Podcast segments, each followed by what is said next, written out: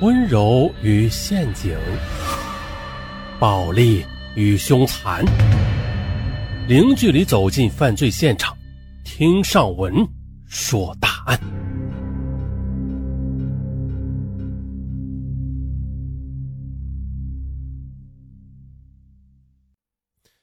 要做事啊，先做人，品质改变世界。二零零五年十一月二十一日。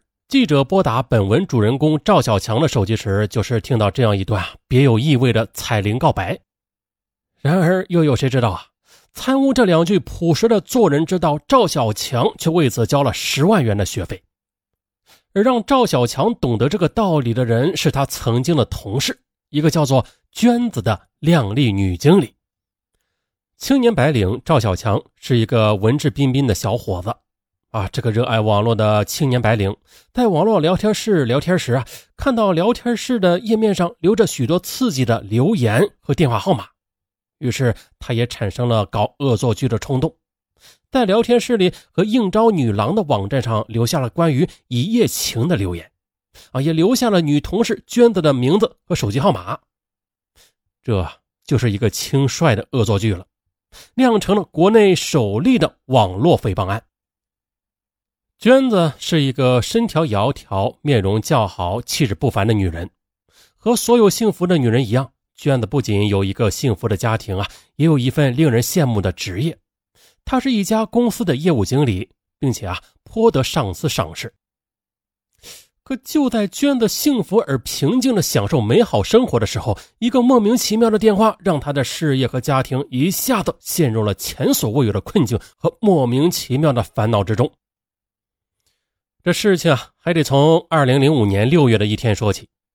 这天呢，娟子接到一个莫名其妙的电话，啊，一个操着外地口音的中年男子的声音传入他的耳膜。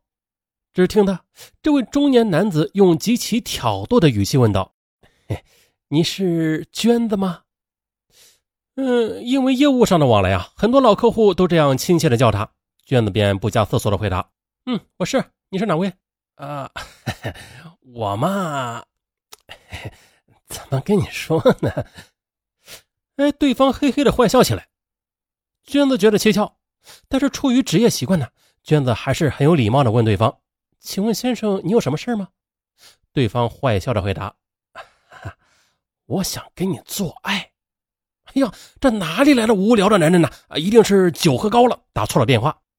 娟子想着，便没有好气的冲着对方说了一句：“，你打错了。”说完的就没当回事的将手机给扣上了。然而啊，娟子哪里知道啊，这烦恼仅仅是刚刚开始。接下来的，他的两部手机便不断的接到来自全国各地甚至国外的电话和短信，这语言吧和内容也是极其下流，害得他无法的安心工作了。可他又不能像其他人那样不开手机和换手机号码啊。那出于工作需要嘛，他必须是二十四小时开机的。哎呀，他害怕同事知道了会产生不好的联想。可是这些电话和短信不仅是白天没完没了的骚扰他，这深更半夜时更是肆无忌惮，张口闭嘴就是“小姑娘啊，你寂不寂寞呀？要不要我来陪你啊？”呃，对，就是令人恶心的话语。起初，娟子的丈夫还能理解啊，现代社会嘛，工作压力大。用这种方式寻开心也是常有的事可是随着娟子不断接到这样的电话，他开始怀疑这妻子是不是作风有问题啊？一天深夜，当娟子又接到这样的电话时，压抑多时的丈夫啊，终于爆发了。我问你啊，为什么专门的有人给你打这样的电话呀？啊？啊，这话外之意是你肯定在在外边冲人轻佻了。娟子不知道怎样解释才好，委屈的抱头痛哭了整整一夜。从此呢，一向和睦的夫妻关系也变得紧张起来。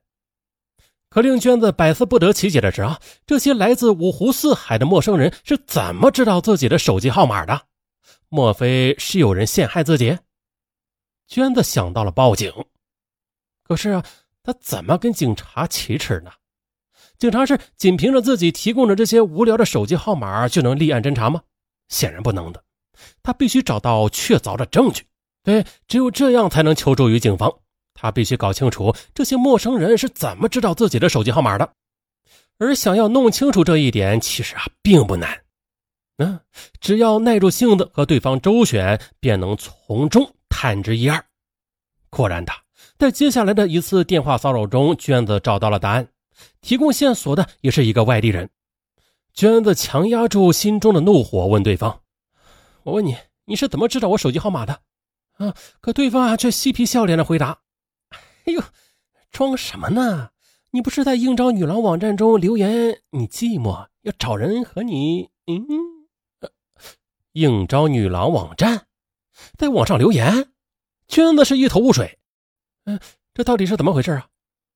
由于平时忙于家庭和工作，娟子没有闲暇时间染指网络，关于网络知识啊，也是略知一二。这到底是什么样的网站呢？而又是谁在网站上以自己的名义留言，并且公布了自己的手机号码呢？为了把事情弄个水落石出。平时很少上网的娟子呀，上网找到了那个名叫“应招女郎”的网站。很快的，在个网站的留言簿上，他看到了两条署名为“娟子”的留言。这一看不要紧儿啊，差点气炸了肺。留言是这样写的：“我是个漂亮、身材极好的少妇啊，老公常年在外，我很需要，我也喜欢电话做爱啊。如果你是个健壮的男人，请联系我，我叫娟子。”要健壮哦，我等你来哦。后边是娟子的手机号码，这还不算，另外一条更让他恼火啊！说他可以满足变态人士的需求啊，也留下了他的电话。哎呀，气炸了啊！可是令他百思不得其解的是，这到底是谁在这家网站上发布了这些极其恶心、呃肉麻的留言呢？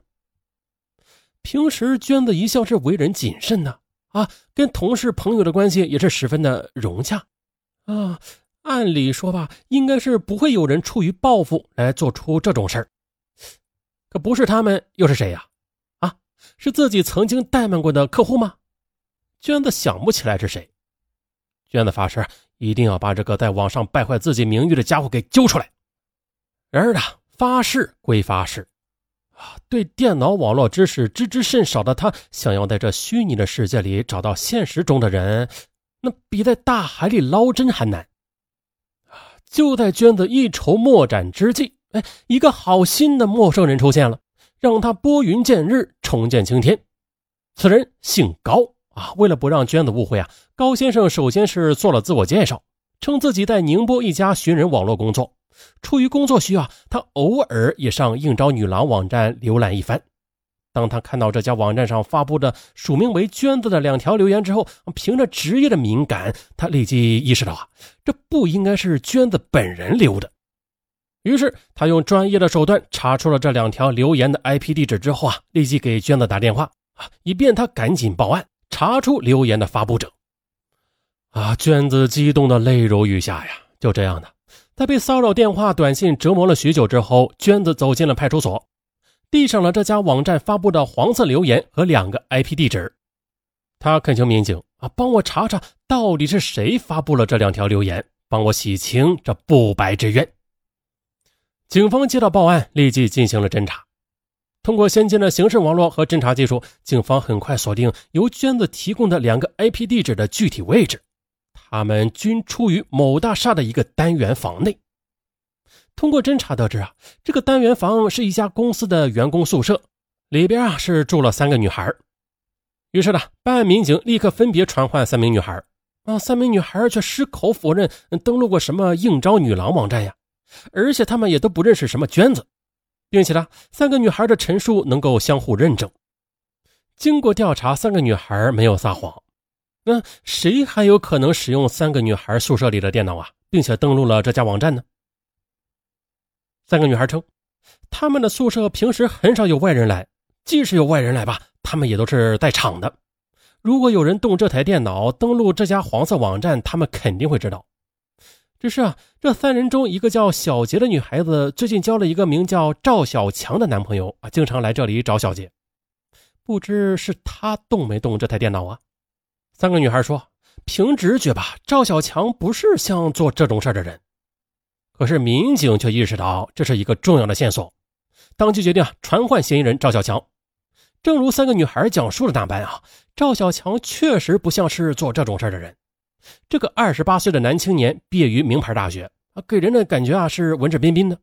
他呢和小杰在同一家公司供职，有着出色的工作业绩，平时的表现吧也很正派啊，没有时下的不良青年的那种流行。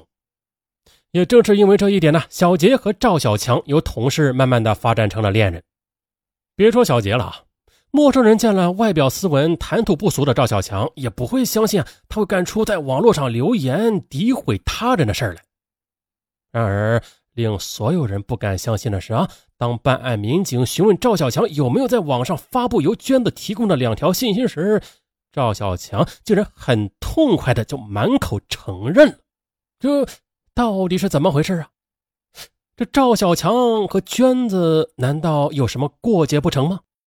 经过调查，没有过节，而原因嘛，却非常的唉无厘头。